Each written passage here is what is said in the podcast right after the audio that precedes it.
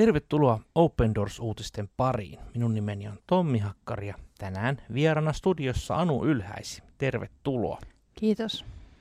Tiesitkö, että joka 8. kristitty eli 340 miljoonaa kokee vakavaa vainoa? Me haluamme tässä ohjelmassa kertoa heidän tarinoitaan ja ennen kaikkea rohkaista sinua rukoilemaan vainottujen kristittyjen puolesta.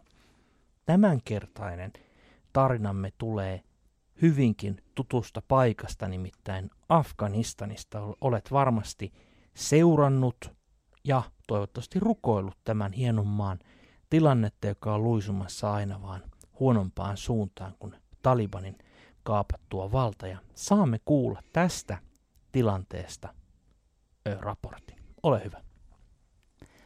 Oli ilta, kun Afganistanin pääkaupunki Kabul päätyi Talibanin hallintaan. Samaan aikaan jossain päin kaupunkia eräät kristityt vanhemmat saivat käsivarsilleen pienen tyttövauvan. Tyttölapsi syntyi kaaoksen täyttämään maailmaan, jossa kristityt ja muut uskonnolliset vähemmistöt elävät pelon vallassa ja erityisesti naiset ovat erittäin haavoittuvaisia. Ääri-islamistinen Taliban-liike otti Afganistanin valtaansa 20 vuoden tauon jälkeen sunnuntaina 15. elokuuta. Nyt pari kuukautta vallankaappauksen jälkeen vaikuttaa siltä, että Taliban palauttaa jälleen voimaan tiukan sharia-lain tulkinnan. Erityisesti naiset pelkäävät oman ja tyttöjen turvallisuuden puolesta. Vain harva nainen liikkuu enää kodin ulkopuolella yksin. Kun Taliban oli viimeksi vallassa vuosina 1996–2001, naisten oli muiden rajoitusten ohella kiellettyä käydä töissä ja tyttöjen kouluissa. Nyt he tuntevat joutuneensa jälleen vaaraan. Afgaaninaisten sosiaalinen asema on jo entuudestaan ollut matala, mutta kristillisen uskon vakaumuksen myötä heidän haavoittuvuutensa vain syvenee. Open Doorsin maaraportin mukaan islamin jättämistä pidetään häpeällisenä, islamilaisen lain mukaan kuolemalla rangaistavana ja useimmat kristityiksi kääntyneet kohtaavat paljastuessaan äärimmäisiä seurauksia. Heidän täytyy joko paeta maasta tai heidät tapetaan. Afganistan on jo vuosia ollut toisella sijalla Open Doorsin World Watch List -raportissa, joka sisältää 50 maata, jossa on kaikkein vaikeinta elää kristittynä.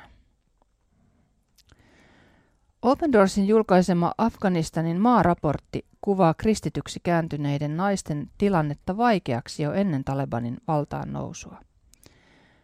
Perheen suorittama vangitseminen, kotiaresti tai avioerolla uhkaaminen ovat näkymättömiä ja hyväksyttyjä tapoja painostaa kristittyjä naisia, tässä raportissa sanotaan. Naisia voidaan myydä orjiksi tai prostituutioon, heidät voidaan pahoinpidellä vakavasti tai heitä voidaan hyväksikäyttää seksuaalisesti. Raportin mukaan on epätodennäköistä, että afgaaninaiset tekevät ilmoituksen edellä mainituista pahoinpitelyn muodoista niihin liitetyn stigman takia ja koska mahdollisuudet oikeuden saamiseen oikeusistuinten kautta ovat heikot. Naisen tilan ja arvokkuuden kaikenlaisen vahingoittamisen ympärillä on täysi hiljaisuuden verho, paikallinen lähde kertoo Open Doorsille. Verhoa voisi verrata burkaan, vaatteeseen, joka piilottaa miljoonien afgaaninaisten hädän. He synnyttävät uuden sukupolven, mutta 20 vuoden kuluttua, jos tilanne pysyy entisellään tai huononee, he eivät enää pysty välittämään toivoa ja koulutuksen tuomaa valistusta uusille sukupolville. Pelkona on, että maailma unohtaa heidät ja näistä naisista tulee pian säälin kohteita, Open Doorsin lähde sanoo. Kuka enää välittää heistä? Kamerat laitetaan pian pois päältä. Pian heidän isoäitinsä tarinasta Talibanin vallan alla tulee heidän omansa. Mitä tulevaisuudella on siis annettavanaan pienelle kristitylle tyttövauvalle Kabulissa? Paikallinen lähde kertoo Open Doorsille, että vanhemmat tunsivat heidän tyttärensä syntymän olleen merkki siitä, ettei Jumala ollut luovuttanut heidän maansa suhteen. eikä muun maailman kristittyjenkään tulisi ajatella niin.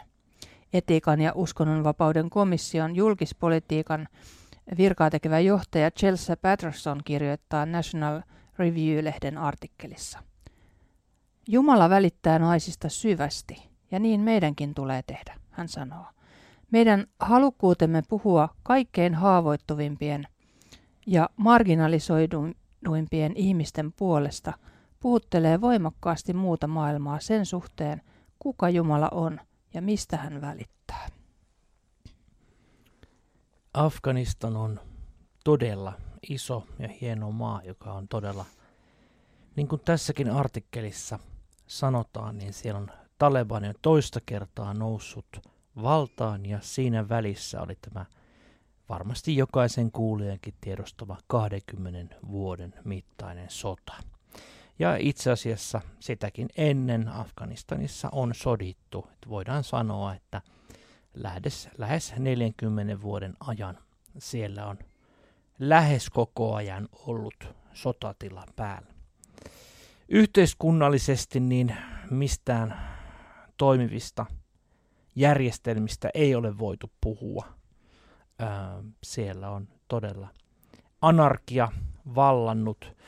Ja nyt sitten tämän valtatyhjien on täyttänyt Taliban, ääri-islamistinen järjestö, joka todella on tullut ainakin julkisuuteen erittäin ankarana nimenomaan naisten oikeuksien halventajana.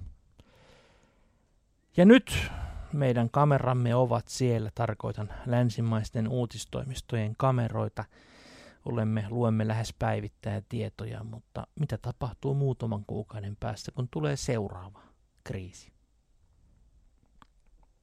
Ja tämä naisten asema juuri siellä on kyllä, se on tietysti herättänyt huomiota nyt koko ajan, mitä täälläkin on sieltä uutisoitu, mutta just ymmärtää se että millaisessa asemassa naiset on siellä jokaisessa perheessä ja erityisesti tietysti omien tyttäriensä suhteen sitten, että tämä kaikki tällainen, että jos he ei saa koulutusta, niin sitten se tavallaan jatkuu niin kuin sukupolvelta toiselle sellainen kärsimys ja tietämättömyys ja opin puute, mitä he varmasti siellä kaipaa, että se ei ole vaan ne naiset, jotka nyt kärsii, vaan sillä voi olla tosi pitkäkestoiset vaikutukset sitten tulevaisuuteen. Niin, nämä sanat jotenkin kaikuvat mielessäni. Pian heidän isoäitinsä tarinasta Talebanin vallan alla tulee heidän omansa. No, se miksi Taleban vihaa naisten koulutusta, niin se on varmaan monimutkainen kysymys, mutta varmaan pääasiallinen syy on tietysti se, että jos et ole koulutettu, sinua on huomattavasti helpompi hallita. Jos sinun ei anneta käydä töissä, niin sinä käytännössä olet täysin riippuvainen miehesi, sukusi, heimosi, klaanisi ja viime kädessä Talebanin käskyn alla. Pidetään naiset tietoisesti alisteisessa asemassa. Siitähän tässä on kysymys. Ja tämä sama ilmiöhän on ikävä kyllä aika monessa muussakin maassa, missä kamppaillaan naisten oikeuksien ja erityisesti tyttöjen koulunkäynnin puolesta. Tarkoitus onkin pitää heidät alisteisasemassa. Ja tätä tietenkin Jumalan sanan mukaan meidän on nyt hyvä jokaisen kuulija ymmärtää, se on väärin. Joo, nainen voi löytää tietysti tässä tilanteessa just kristin uskosta ja siitä evankeliumista niin kuin sellaisen valtavan toivon ja arvon, mutta miten sitten sitä ei pysty niin kuin toteuttamaan siinä ympäristössään ollenkaan, niin se jää sitten tietysti semmoisen sisäiseksi asiaksi, mutta sekin on jo hieno ja tärkeä asia. Kyllä. Kristittyjähän tässä valtavan hienossa vuoristoissa maassa on äärimmäisen vähän.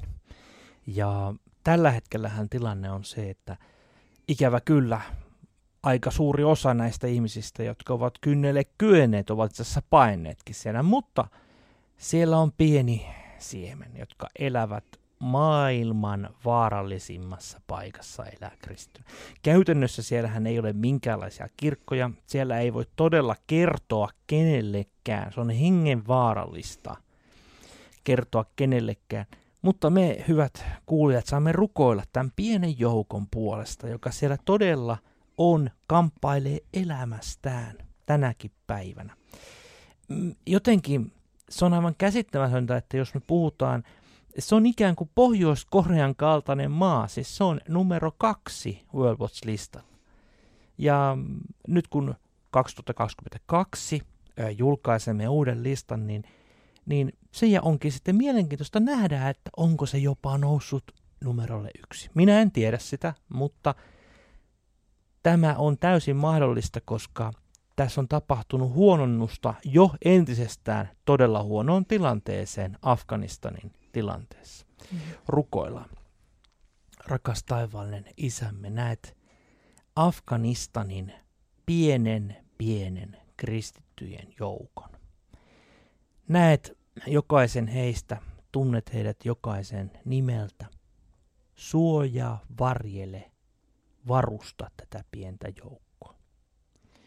Samoin näet kaikki ne afganistanilaiset perheet, jotka kärsivät siitä, että Taliban on ottanut vallan. Erityisesti nämä tytöt, nuoret naiset, jotka eivät pääse enää kouluun tai työhön. Osa heistä on nyt jo tavallaan saanut maistaa sitä, että pääsevät työelämään täysivaltaisena jäsenenä yhteiskunnassa toimimaan, ja nyt nämä ihmisoikeudet vietiin pois. Auta heitä kestämään tämäkin inhimillisesti katsottuna järkyttävä tragedia.